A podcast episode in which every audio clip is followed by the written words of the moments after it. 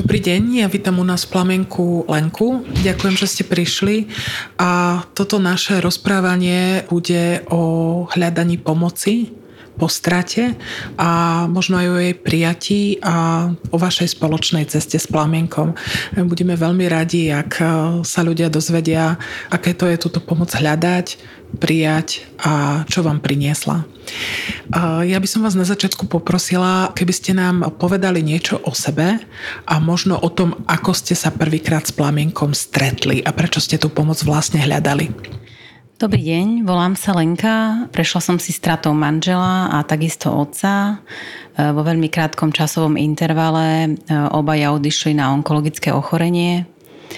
A k plamienku som sa dostala tak, že som po týchto dvoch stratách v krátkom období Čiže bolo to dosť intenzívne. Hľadala pomoc pre moje deti. Šlo pomoc skôr takú preventívnu, aby sa niečo neukázalo v neskoršom období a taktiež už som potom, ne, nebola som si veľmi istá, čo ďalej, ehm, keďže som ich vlastne tým, tým začiatočným obdobím po stráte sprevádzala ja skôr takým duchovným spôsobom a potrebovala som pomoc profesionálov, aby ma naviedli na to, že čo ďalej a ako správne tie deti viesť. Uh-huh. V akej forme ste sa s tým plamienkom stretli? Kde ste ho objavili a vedeli ste niečo v podstate o tejto organizácii, o nás predtým? Musím povedať, že s plamienkom som sa predtým nestretla, vôbec som o tom nič nevedela, ale hľadala som vlastne na internete pomoc pre, pre deti po strate. A doslova som to tam naťukala do Google a vybehol mi vlastne plamienok. A, a tak. Čo ste urobili? Teda kontaktovali ste, kontaktovali ste plamienok, zavolali ste? E, musím povedať, že na začiatku som váhala, keďže som dosť taký introvert a nerobilo mi problém zdieľať svoje pocity, e, čo sa týka odchodu manžela, ale väčšinou to bolo s okolím, ktoré si vlastne s nami týmto prešlo, ktorí nás poznali a nebola som veľmi tomu otvorená zdieľať to s cudzími ľuďmi. Uh-huh. Takže som ešte trošku váhala, e, nekontaktovala som ich i hneď, ale Musím povedať, že od začiatku od toho prvého pohovoru s nimi som sa cítila v bezpečí. Pochopila som, že vlastne sú to ľudia, ktorí s týmto pracujú a berú to tak, tak prirodzene. Vy ste hovorili, že na začiatku ste hľadali teda pomoc pre deti. Akú pomoc dostali deti tuto v plamienku? E, deti vlastne navštevovali počas minulého roka skupinové terapie pre deti Plamienok má vlastne terapie pre deti, pre adolescentov a taktiež v tom istom čase otvárali skupinky pre dospelých. Uh-huh. Takže bolo mi ponúknuté takisto miesto v skupinke pre dospelých, čiže ja som v tom čase chodila do skupinky pre dospelých, deti v tom istom čase um, chodili pre skupinky pre deti, čiže som nemusela hľadať nejakú takú starostlivosť, Hej. babysittera. Nejaké stráženie. To, to, proste bolo to tak zorganizované veľmi dobre. A hlavne deti, deti spoznali ďalšie deti, ktoré vlastne si tiež stratou prešli.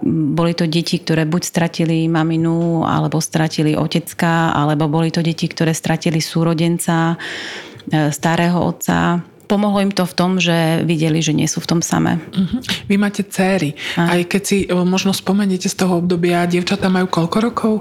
E, jedna má teraz 8 mhm. rokov uh-huh. a druhá 6 rokov. Uh-huh. A ako na to reagovali? Aj to nejako doma spomínali? Tie skupiny hovorili, že čo sa tam deje? Alebo videli ste možno na nich, že im to pomohlo v niečom? A ako? Áno, vlastne oni to brali veľmi pozitívne, dokonca sa pýtajú na skupinky aj tento rok, pretože ja ako sám rodič mám toho teda na tanieri dosť. Uh-huh. A musím povedať, že nie často mi vychádza čas na to, aby som sa s nimi hrála, aby som sa im... Venujem sa im dosť, ale proste už to nie je o tom, že sa len hráme, že máme celé po obede na hru. Čiže plamienok zastrešil hlavne to, že oni mali kopu zábavy a nemuseli myslieť na to, že že sú tam nejaké starosti. Ale taktiež vlastne to bola kombinácia toho, že stretli decka, ktoré si týmto prešli. Čiže aj staršia dcéra chodila e, zo skupiniek a rozprávala o tom, že tam je dievčatko, ktoré stratilo maminu, že tam je chlapček, ktorý stratil ocina a bolo to také, že, že sa vedeli cítiť navzájom aj bez slov do toho, čo prežívajú. Lenka, vy ste hovorili, že ste vstúpili teda do tej terapeutickej skupiny pre dospelých. Aké bolo rozhodnúť sa, že či tam pôjdete alebo nie? Aké pocity ste vtedy mali? Pamätáte si to? Áno, pamätám si hlavne, že som váhala, keďže som dosť taký introvert a ten smutok som si prežívala v tom rannom období dosť tak po svojom. Ehm, hľadala som skôr takú spirituálnu pomoc, uh-huh. duchovnú pomoc a ja som sa vlastne potrebovala stíšiť, čiže ten smutok som si prežívala tak a nikdy mi ma nenapadlo, aby som hľadala vlastne nejakú takú externú pomoc, ale po takom dlhšom váhaní som sa teda rozhodla, že do tých skupiniek ehm, sa pridám čo mi to dalo, bolo to, že taktiež som pochopila, že na to nie som sama, že sú tu ľudia, ktorí prežívajú možno to isté. A, a často sme, to, sme veľa vecí pochopili aj bez slov. Na druhej strane sa mi ako keby otvorili tie staré rany ktoré som si asi potrebovala takisto pootvárať a prežiť. Čiže som potom v rámci tých skupiniek, ako v nejakom druhom sedení som pochopila, že asi som na správnom mieste, že že je dobré o tom rozprávať takto aj s cudzími ľuďmi, lebo nie často sa človek vie porozprávať ehm, s niekým, koho nepozná o smrti. Ľudia sa často boja rozprávať o smrti. Keď ste možno boli s blízkymi alebo s priateľmi alebo možno aj s nejakými ľuďmi z okolia, mali ste ten pocit tej podpory, ktorú ste potrebovali v tom čase?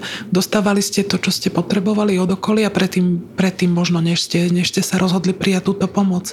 Lebo niektorí ľudia spomínajú to, že naozaj nemôžu tie svoje pocity, ako keby nemajú, nemajú s kým ich zdieľať. Ako to bolo u vás?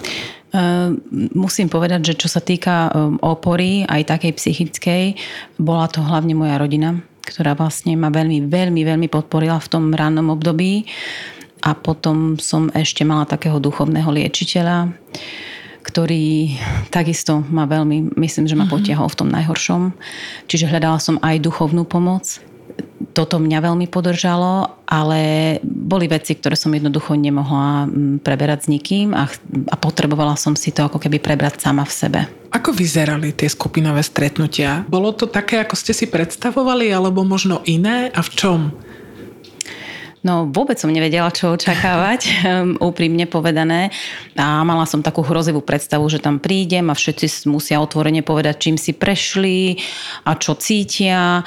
Bolo to vlastne také beznatlakové. Čiže kto chcel, ten mohol povedať.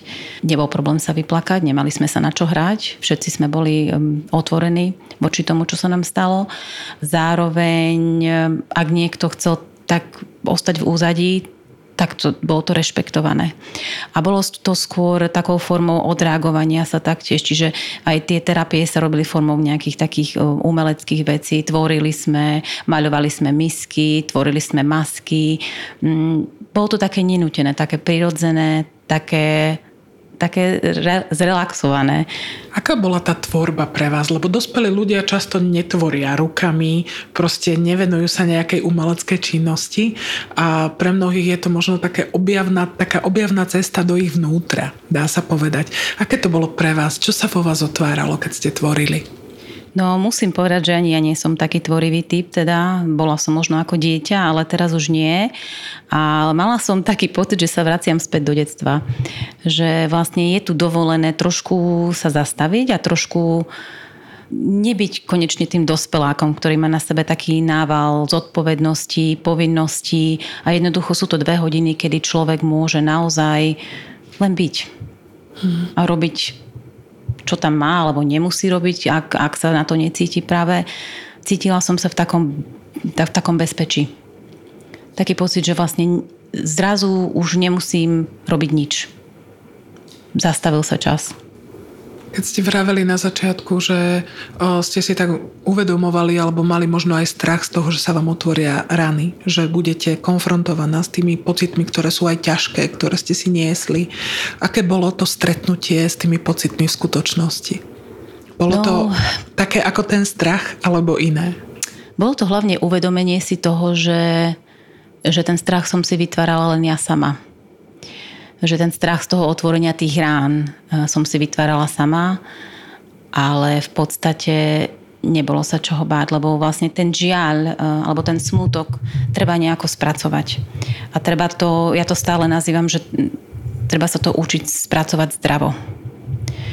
A spracovať to spôsobom, že sa človek uzatvorí do seba, e, tak zakuklí a nepríjme pomocnú ruku, je také balancovanie na tenkom ľade, lebo človek nikdy nevie, kedy sa dostane do štádia úzkosti, depresí, Jednoducho, ak má človek nejakú motiváciu, u mňa to boli moje deti, teda oni ma potiahli v tom najťažšom období taktiež, lebo nemať ich, možno by som nebola dostatočne motivovaná bojovať.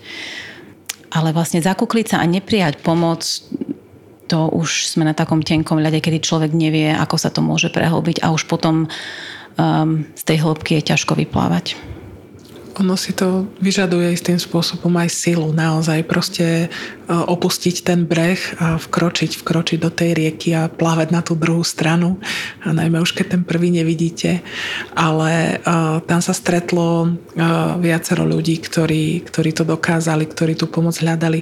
Uh, dá sa povedať, že pomohli ste si aj navzájom? Myslím, že sme si pomohli um, navzájom našimi príbehmi. Tým, že vlastne sme už od prvého stretnutia každý vedel, že sa nemusí na nič pretvarovať, môžeme sa um, o tom rozprávať. Ale taktiež mňa vlastne motivovali ľudia, ktorí, dajme tomu, boli čerstvo po strate. Lebo vlastne, keď som prišla na tejto skupinky, tak e, tá, to už bolo v nejakom takom odstupe po, stra, po strate e, manžela aj otca. Ale boli tam ľudia, ktorí vlastne mali stratu takú čerstvu. A myslím, že toto mňa veľmi zasiahlo, že som to ako keby prežívala takisto s nimi. Mm. Môj obdiv týmto ľuďom, že tak, tak čerstvo po strate dokázali tú pomoc vyhľadať. Myslím si, že potom zostupom času, keď som na tých ľudí pozerala, eh, že im naozaj tieto terapie pomohli že to bolo pre nich možno naozaj vtedy, vtedy dôležité práve v tom období tú pomoc, tú pomoc nájsť. Ano. Vy ste sa stretávali niekoľko mesiacov. Pozorovali ste aj na sebe počas toho času nejaký vývoj svojich citov, svojho prežívania?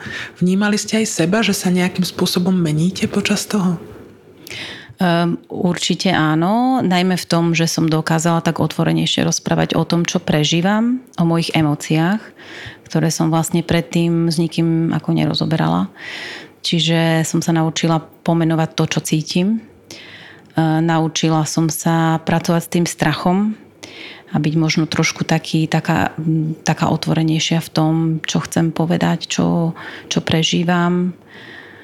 Um, mala som pocit, že, že že ak to poviem, tak to pomôže mne a možno to pomôže iným.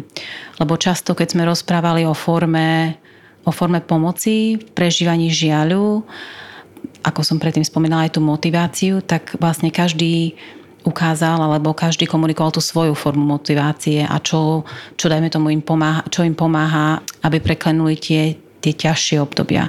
Lebo čo sa týka žiaľu a, prežívania po strate, tak ono to je ako na kolotoči. Človek sa cíti fajn jeden deň, druhý deň je taký emotívnejší, príde pláč, príde, môže prísť stav úzkosti, každý máme to prežívanie nejako iné, ale často som si potom, keď som mala nejaké také ťažšie dni, spomenula práve na tých ľudí a práve to, vracalo sa mi to, čo, čo vlastne oni robili, aby im to pomohlo preklenúť tie ťažké, ťažké dni. Čiže pre vás to bolo ako keby také spomienky, ktoré vám dodávali silu. Vtedy áno, v tých, určite áno. Vtedy v tých chvíľach. Čiže tá terapia áno. nepôsobila len vtedy, keď ste tam boli, ale aj potom neskôr, keď ste si v tom bežnom živote mohli spomenúť na to, áno. čo ste tam zažili a načerpať tú silu odtiaľ.